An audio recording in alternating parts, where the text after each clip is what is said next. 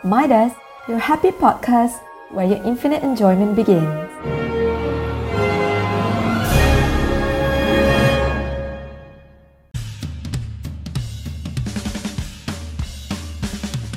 Selami, selami, selami. Borak santai tapi sampai. Assalamualaikum dan salam sejahtera.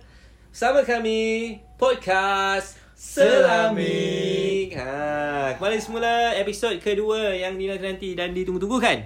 Ah, ha, menarik pada hari ini. So, saya rasa Nazim di sini dan saya Syakir dan saya Acong. Ya, kita akan membincangkan macam biasa beberapa isu ataupun benda yang sedang hangatlah berkaitan dengan Islamic Contemporary. Oh, ha, betul, betul. Mantap, mantap. So, hari ini kita orang nak cerita berkaitan satu fenomena, bukan fenomena lah bagi aku, benda yang sekarang semua tengah panas lah. Tengah panas lah. Panas lah. Semua laki sekarang panas. Ni memang yeah. tak tidur malam lah. Tapi aku rasa bukan laki je. Perempuan, perempuan dia pun perempuan ada juga. Oh, yeah. Tapi mostly dia more to lelaki lah. Ha, ni memang aku cakap sebulan ni memang kita tak akan cukup tidur lah. Mungkin lepas buat podcast ni pun kita tak akan tidur. Ya, yeah, aku rasa lah waktu ni lah. Aku rasa waktu tidur kita untuk sebulan ni memang pagi lah. Ha. Betul. Pagi. Tak nak panjang-panjang, kita nak beritahu tajuk kita hari ini adalah ha. Piala Dunia Qatar yeah. oh. Terislamik. Betul ke tak betul? Betul. betul. betul. Ah, yes. Mungkin semua Qatar. Aku rasa tak perlu kot kita terangkan. Mungkin semua dah tahu yang sekarang ni sedang berlangsungnya kejohanan Piala Dunia di Qatar. Piala Dunia tahu tak Piala Dunia? Ah, uh, Piala Dunia tu apa? Ha. Main frisbee ke? Ah, bukan, bukan, bukan. Bukan. Bukan. Salah, salah. Piala Dunia macam biasa, mestilah main hoki. Salah. Eh, salah. Salah. Salah. Salah juga. Lawak tak jadi. Lawak tak jadi sampai. Tak, Piala Dunia yang tak tahulah, yang tak tahu kita beritahulah. Piala Dunia ni adalah sukan bola sepak meter masyur dah paling ter bola. Kata apa? Eish, uh, ter dalam sejarah. Uh, terpaling ah, terpaling. Kata bola tu apa? Ibu sukan. Ha, ibu so, segala sukan. Kalau nak cakap rating dengan sukan-sukan lain, Piala Dunia FIFA World Cup ni adalah paling, orang kata apa, besar. Paling besar lah. Contoh dia punya kalau fan. Macam ha. Malaysia main sukan C kan, kita tak menang lain tu tak apa lagi. Tapi Benji bola bola, bola tu kalau menang bola tu kira macam dah, dah besar kenangan. Kalah tu boleh nangis Mat. Betul tu. Ha, so misal Lui kalah. Ah, ha? Ada ada kita menang eh. Ha, check balik, check balik. So Jong, Piala Dunia tahun ni kat Qatar. Yeah. Apa kau punya reaction lah bila kau tahu Qatar adalah negara kedua, eh bukan negara kedua, negara kedua dalam Asia menjadi tuan rumah, tapi negara Islam pertama yang menjadi tuan rumah untuk Piala Dunia bola sepak ni. Yeah. Apa perbezaan yang orang bawa ah? Bagi aku excited lah sebab selalunya kita dengar Brazil apa semua, ini negara Islam kan. Lagi satu Qatar ni pun bukan cacalan negara, kaya kan. Ya yeah, betul tu. Kaya dah, dengan minyak semua. Dia, dia macam sayang-sayang dengan U A E lah. Ha, ha. Jadi mungkin pembawakan kali ni agak menarik. Islamik dan sukan tidak boleh dipisahkan. Betul. Ya, itu yang kita nak dengar ya. Sebab Islam dan sukan. Aku tengok opening, aku tengok dia punya Uh, apa ni, dia punya peraturan hmm. segala-galanya lain, yeah. lain pada yang lain dan semuanya memang tetap ada mengikut syarak lah yeah. ha, itu i, macam mana diorang nak implikasikan satu sukan yang bu, bukan hanya mengumpulkan orang-orang beragama, beragama Islam tau, semua semua religion dalam satu sukan bola sepak ni kan, huh? Tapi boleh ikut peraturan, boleh ikut apa yang diorang tetapkan, walaupun Uh, adalah kontroversi sikit. Tapi kontroversi tu nanti ah, Sikit ah, lagi kita buat ah, Sikit lagi kita buat So bagi aku ini yang lain daripada lain ha, Ini yang lain. Dan dalam konteks kita sendiri Islamic Contemporary, sebab macam mana uh, negara Qatar ni bawa satu konsep uh, walaupun dia tahu sekarang zaman uh, modern football, sekarang permintaan bola sepak tu macam mana, apa uh, eh, apa expectation orang terhadap bola sepak Piala Dunia. Setiap kali Piala Dunia empat tahun sekali lah. empat tahun sekali. empat tahun sekali tu macam mana.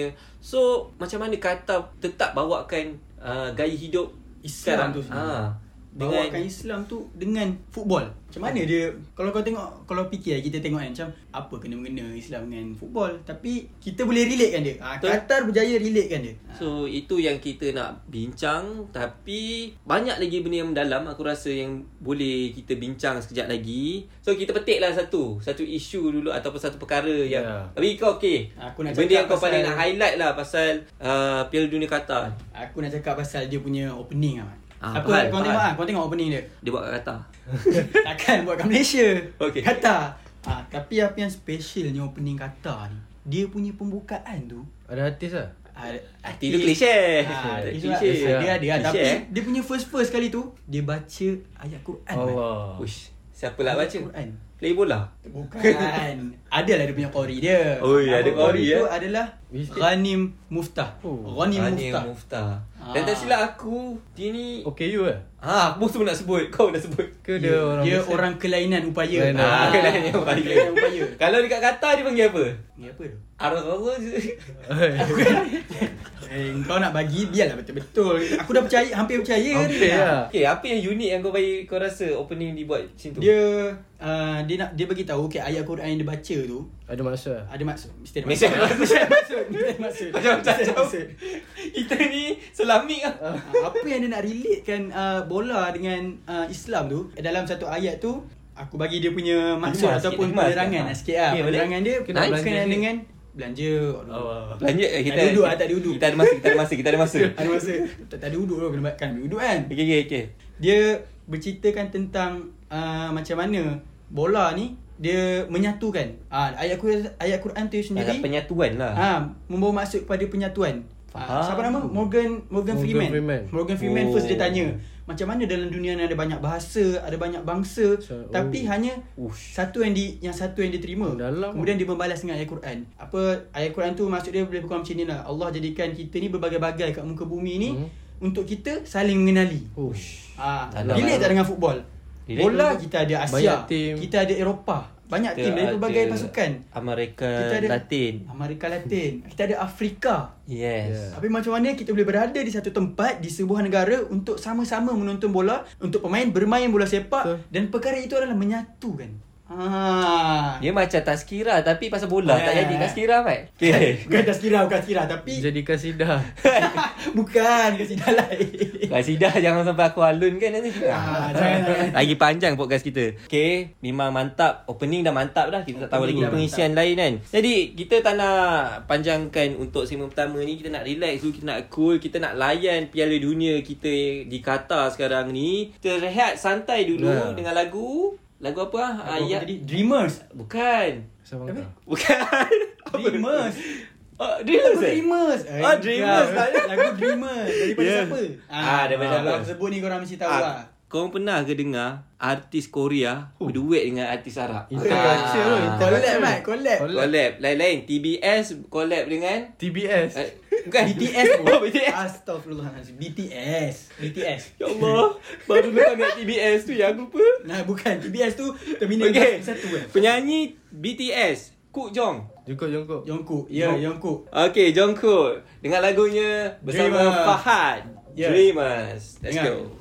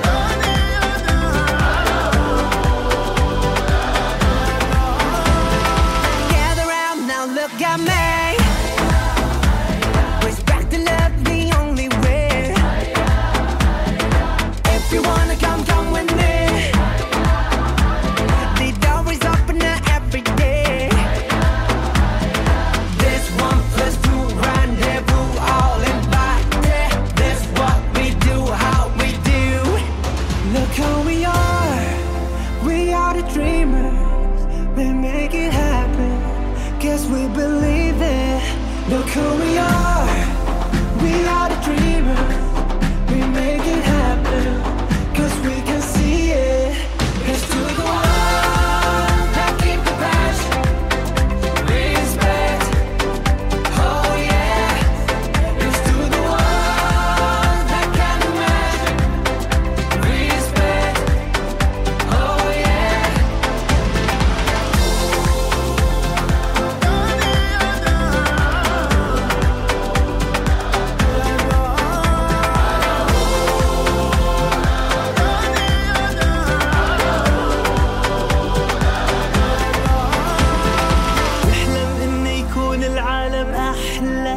ونعيش بحب آه ونتجمع ونخلي صوتنا يملأ هالدنيا حب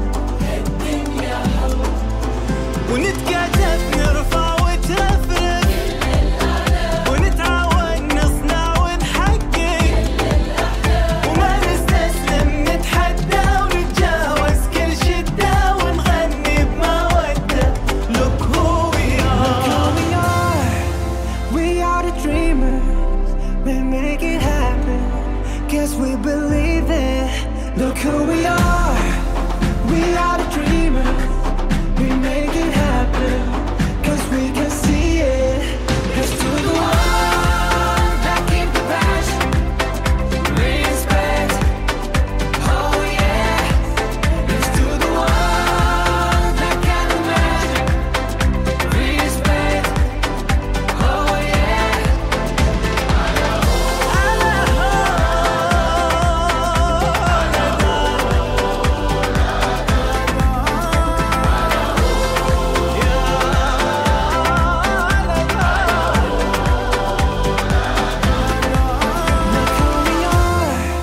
We are, we are the dreamers. We make it happen. Guess we believe it. Midas, your happy podcast where your infinite enjoyment begins.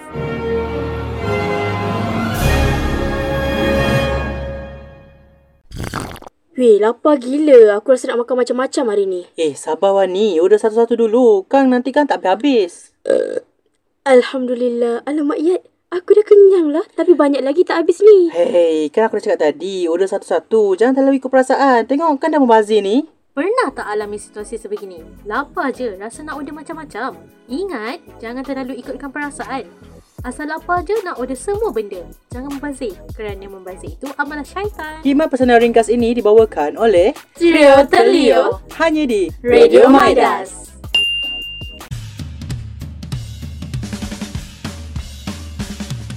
Selami, selami, selami. Borak santai tapi sampai. Alright, itu dia Dreamers daripada Jungkook dan Siapa? Fahad Al-Kubaisi. Ah, mantap.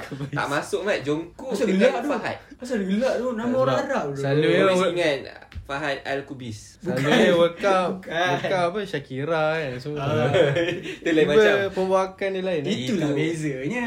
Workout kata. Lagu orang Korea ada bahasa Korea, ada bahasa Inggeris, ada bahasa Arab dalam satu satu lagu. Mantap padahal. Padahal. Padahal. Right, tak nak buang masa, kita nak borak lagi pasal apa yang menarik. Hulkak tadi kita cerita pasal opening, yeah. Bacaan Quran. Bagi aku itu memang satu benda yang paling signifikan untuk World Cup kali ini sebab opening dengan surah Quran dan barakah dia tu mungkin ha, berpanjangan. Seterusnya Chong, yeah. Kau rasa apa Chong yang benda-benda yang kau rasa menarik lah untuk World Cup kali ini? Bagi aku World ada ni lah antara-antara player player bola Muslim yang ada dekat World Cup Qatar ni.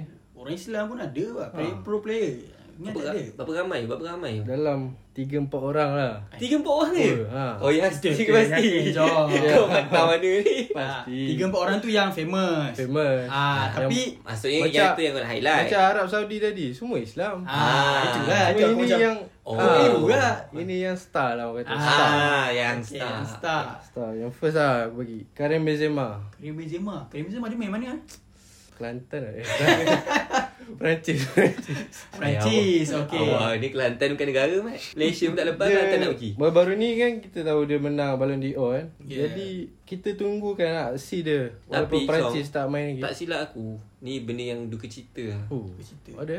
Ha, ni update terbaru yang aku info dapat lah tadi. Sebelum kau cakap, aku dapat mesej daripada ni, coach. Oh, Tajik Ho. Coach Perancis.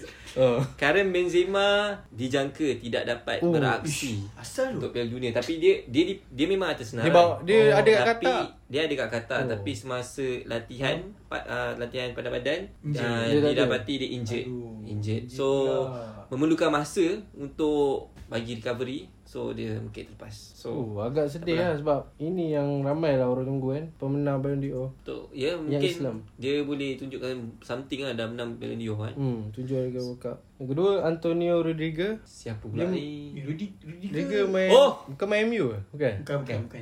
Main player Jerman. Ya, betul. Yeah. Dia kelab mana?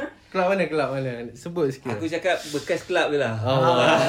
X, X. Aduh, X pula. Apa, apa, apa? Rudiger ni siapa? Rudiger ni seorang pemain Real Madrid lah season ni yang bermain untuk negara Jerman dan beliau merupakan beragama Islam. Jadi, di, bermain di bahagian pertahanan. Kita... Okay. Tunggu-tunggukan juga aksi dia sebab kita tahu dia seorang yang agresif kan. Mantap, mantap. Betul. Aku baru tahu tu dia Islam. Aa, aku pun baru tahu sebenarnya tahun lepas agak sebab bila tahu dia keluar tu, lepas tu orang cerita pasal dia daripada Chelsea tu baru tahu macam Islam. Islam punya. Ramai tak tahu kan. Aa, so, betul dia Islam. Tadi kan, tadi aku lupa tu cakap pasal Benzema ni. Uh, tak silap aku lah. Dia pernah main sebelum ni dalam World Cup. Season bila yang ada time bulan puasa tu? Eh, World Cup yang France menang sebelum ni dia main. Main. Kan? Ha, dia dapat juara dah. Yelah, yang season sebelum ni lah. Season sebelum ni eh? Ha, aku rasa. Yang bulan puasa. Bulan puasa. Lah. Yang ada... Yang dia buka tepi padang makan kurma. Ha, kurma. Uish. Power kan? Korang nak berlari atas padang kan? Walaupun sembilan puluh minit, tapi huh? satu tempoh tu dia kena berlari saja atas padang. Dan dia boleh puasa. Ini baru kita kata ikon Islam. Ya. Bola-bola agak. Tapi apa yang wajib, kita tak tinggal. Kita jaga, kita jaga. Ha, kita jaga, kita jaga. Pasal yang terakhir, siapa? Yang terakhir. Xherdan Shaqiri. Xherdan Shaqiri yang berbadan gempal. Kalau korang tahu lah. Ha, dia memang tengok laju. Dia bukan gempal tu. Aku rasa dia sadar. Ha, bekas pemain Liverpool. Oh, Shaqiri. Ha, Shaqiri.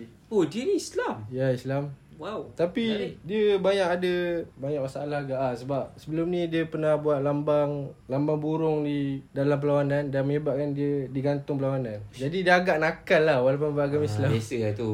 Dia macam kita engkau aja. Ha, macam kita lah, macam kita. Kita, kita, kita main bola kita, kita agama Islam tapi ada ha, nakal dia. Ada. Itu biasa. So, ya, menarik ada player oh. star-star beragama Islam betul. Tak termasuk dengan player Qatar, player Arab. Arab Saudi, player Iran, berapa ramai player Muslim yang beragama Islam, Islam kan? Yang main Piala Dunia. Aku rasa ramai. Aku rasa lebih daripada seratus. Ni kalau France ikut kan ramai je macam eh. Kante, tapi, tapi injured ah. Paul Pogba. Wah, Paul Pogba. Haji Pogba. Kita bukan saja ada Haji Benzema, Haji Pogba pun. Kalau France ni agama majoriti agak banyak kan Islam. Faham? Menarik. World Cup kita tahu memang kepelbagaian player tu tak kisah daripada apa-apa bangsa. Tapi yang menarik aku rasa World Cup kali ni semua dan kebanyakannya, bukan semualah, uh, peratusan player beragama hmm. Islam tu ramai. Ramai. So, sangat menarik. Tapi ada lagi yang menarik bagi aku. Oh.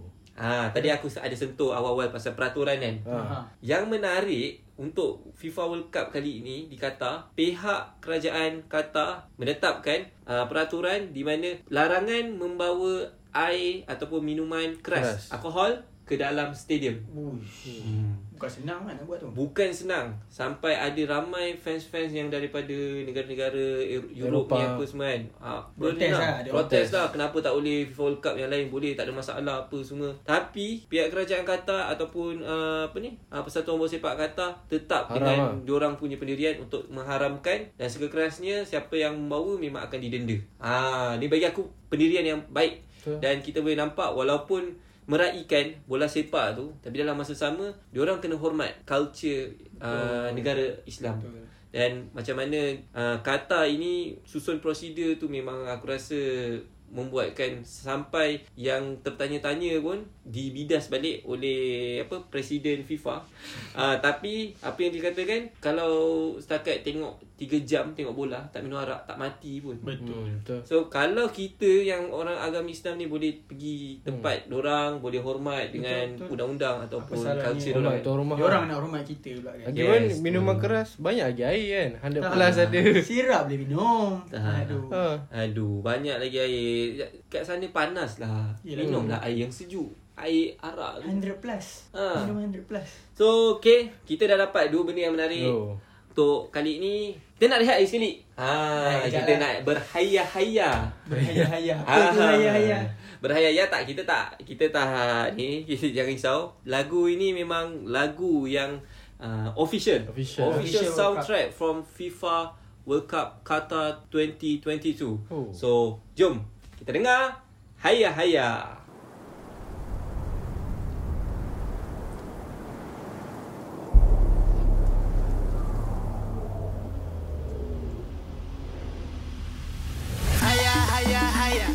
Haya haya ha, you know what it is. Haya haya haya, haya haya ha. Red one. Haya haya haya, haya haya ha.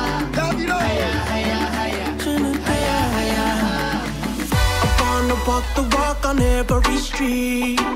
I wanna fall out with the world on my feet. Get every discotheque and I skip a beat. Yeah yeah. I wanna party party eight days a week. I promise, I promise, I promise you now. Everything, everything gonna work out. Every tomorrow, no matter what go down. I promise, I promise, I promise you now. Gonna be, gonna be sticking around. Every tomorrow, no matter what go down.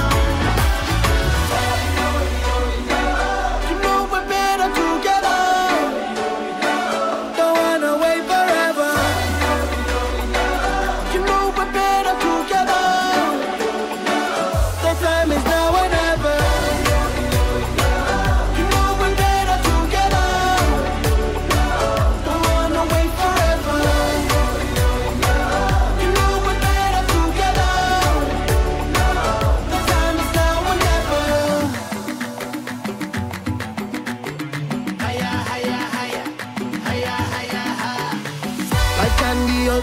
But what can you do? Uh, we navigate through all the rough and the smooth.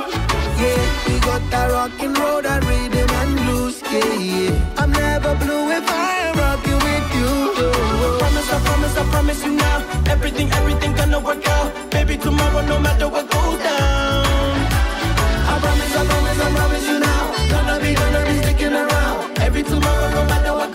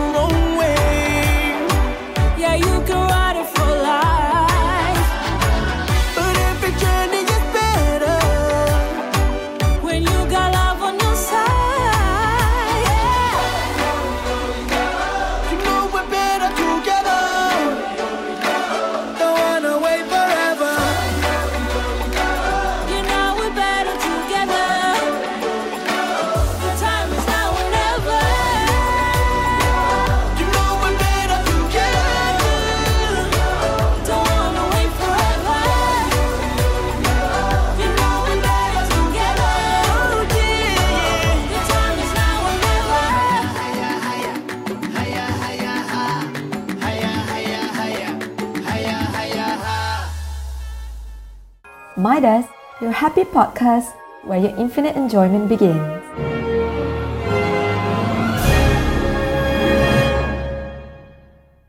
Alright guys, kembali bersama kami dalam podcast Selami. Ha, hayah-hayah eh korang. Okay, so kita dah sampai hujung-hujung eh. Tadi kita dah cerita benda-benda menarik. So, mungkinlah aku ada benda-benda okay, ada benda-benda yang tak berapa nak menarik ke ataupun benda yang kau nak kongsikan kontroversial ke pasal ha. Qatar. Ada, ada. Kalau korang nak tahu, start daripada dua ribu sepuluh, masa yang diorang nak umumkan uh, Qatar ni kan, pun dah ada kontroversi. Oh, Qatar ada cakap pasal korupsi, korupsi FIFA apa semua.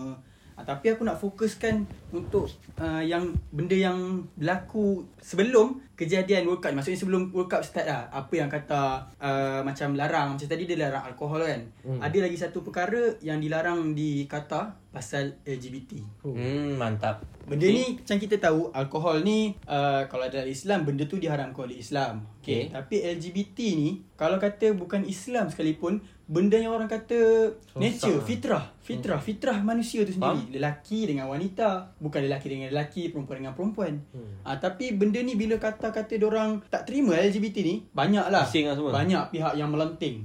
Bising antaranya lah. U S. hmm. ha, Korang tahu lah U S ni, U S bila je tak bising. oh, Bila oh. Bahaya bahaya bahaya bahaya.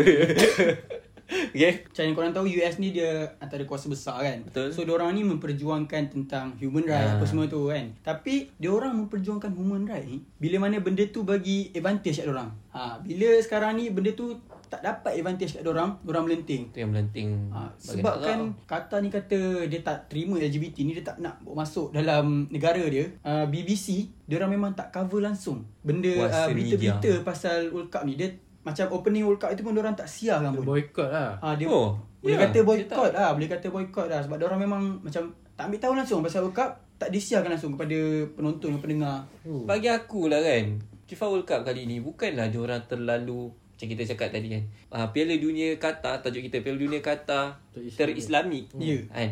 Bukanlah terlalu Islam. Bukan, kita diorang memang memang masih jaga. Yeah. Tapi diorang juga tahu arus pemodenan sekarang, betul, apa permintaan betul. orang, apa semua.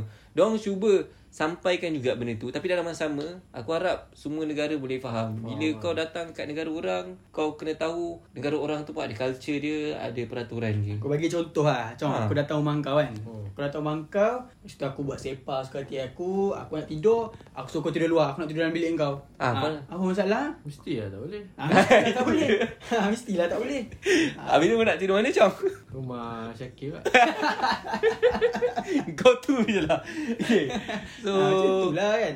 So kalau korang, diorang ni datang ke tempat orang, datang ke Qatar, ikutlah rule apa yang yeah, dia buat. Betul. Kau nak masuk negara orang, kau nak masuk tempat orang, bukan tak ada lah. Privilege langsung tau. Dia cuma beberapa, orang kata apa, benda yang perlu dijaga, diorang tetap nak jaga. Betul tu je.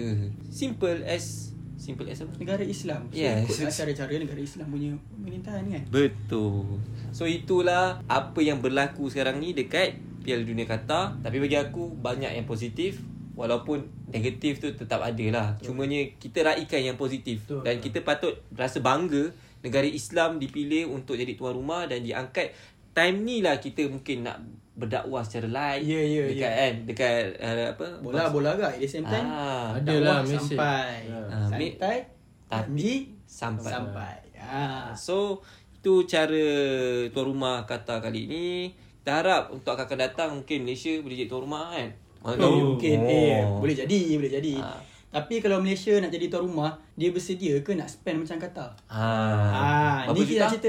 Ada fakta eh. Okey, kalau korang nak tahu, Piala Dunia kalau daripada dulu perbelanjaan dia sampai lah lah ni tak termasuk Qatar, kalau digabungkan perbelanjaan dia sebanyak empat puluh empat bilion U S dollar. Ooh, bilion, bilion. bilion. Tapi bilion.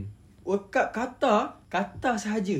Qatar sahaja. Qatar sahaja spend dua ratus bilion U S dollar untuk persediaan World Cup ni. Kalau korang nak tahu, stadium yang digunakan untuk World Cup ni semua baru, semua. kecuali semua baru kecuali satu stadium saja yang di-upgrade. Bukit Jalil. Eh bukan. Ha, stadium Malaysia. Ini wow, kita Qatar. Ha. Malaysia belum lagi tuan rumah. Dan tak untuk pengetahuan korang, uh, Qatar ni merupakan negara yang tak ada rakyat miskin. Ah oh. tu. Ibarat ibarat U A E lah. Yes. Yeah. Dia negara so, yang lah. negara yang kata apa, negara Islam yang membangun lah, yang nampak. Oh, yeah. Moden dia tu membuat-buat lah orang kata kan. So itulah Piala Dunia Qatar dua ribu dua puluh dua. Eh sabar je, oh, ada sikit ada lagi. lagi Apa? Ada, ada, ada lagi kau nak tambah. Kita dah hujung-hujung ni lagi. Apa cepat cepat. Ha. Apa? Apa ya, aku bagi berita sedih sikit lah. Ini mungkin World Cup terakhir idola kita lah. Oh, bila dia cakap pasal World Cup kan, agak sedih lah. Player dia ha. ada GOAT, orang panggil GOAT, G O A T. Cerita juga pasal player GOAT ni. Dua player good. Ooh. So memang Qatar ni memang signifikan lah World Cup. The last dance lah bagi Lionel Messi dan Cristiano Ronaldo. Perbelanjaan pun kau-kau, legend, player legend pun ada. Lagi signifikan game pertama Messi kalah. Aku dengar oh, Bukan aku dengar memang betul betul. Result aku dengan... kesian lah kat Messi. Tapi aku sopan Tapi yang kita perlu bangga, negara ya. Islam ya, Arab Saudi menang si. Lawan, lawan Amerika Latin. So banyak benda yang signifikan oh. dalam Piala Dunia kali ini. Banyak kejutan juga. Banyak kejutan dan ya kita perlu raikan dan boleh jadikan satu orang kata apa rumusan untuk kita sebagai umat Islam. Apa yang dilakukan oleh Qatar ni mungkin sedikit sebanyak boleh membuatkan kita fikir tak mustahil kita nak oh. buat benda ni kat negara kita. Kita nak mengajar orang-orang yang mungkin Islam benda-benda macam ni juga sebab ini semua lifestyle. Lifestyle sekarang jadi, semua orang perlu terima saat ini. Sebenarnya yang aku nak kongsi dia tu itulah yang Acong cakap tadi tu. Ha good tu. Ha dah dah kongsi kita pun dah jauh, dah terlajak sikit. So tu saja untuk episod kali ini. Kita nantikan episod akan datang dari kami. Terima kasih. Jumpa lagi dalam podcast Selamik. Bye-bye. Assalamualaikum. Selamik. Selamik. Selamik. Borak santai tapi sampai. Midas, your happy podcast where your infinite enjoyment begins.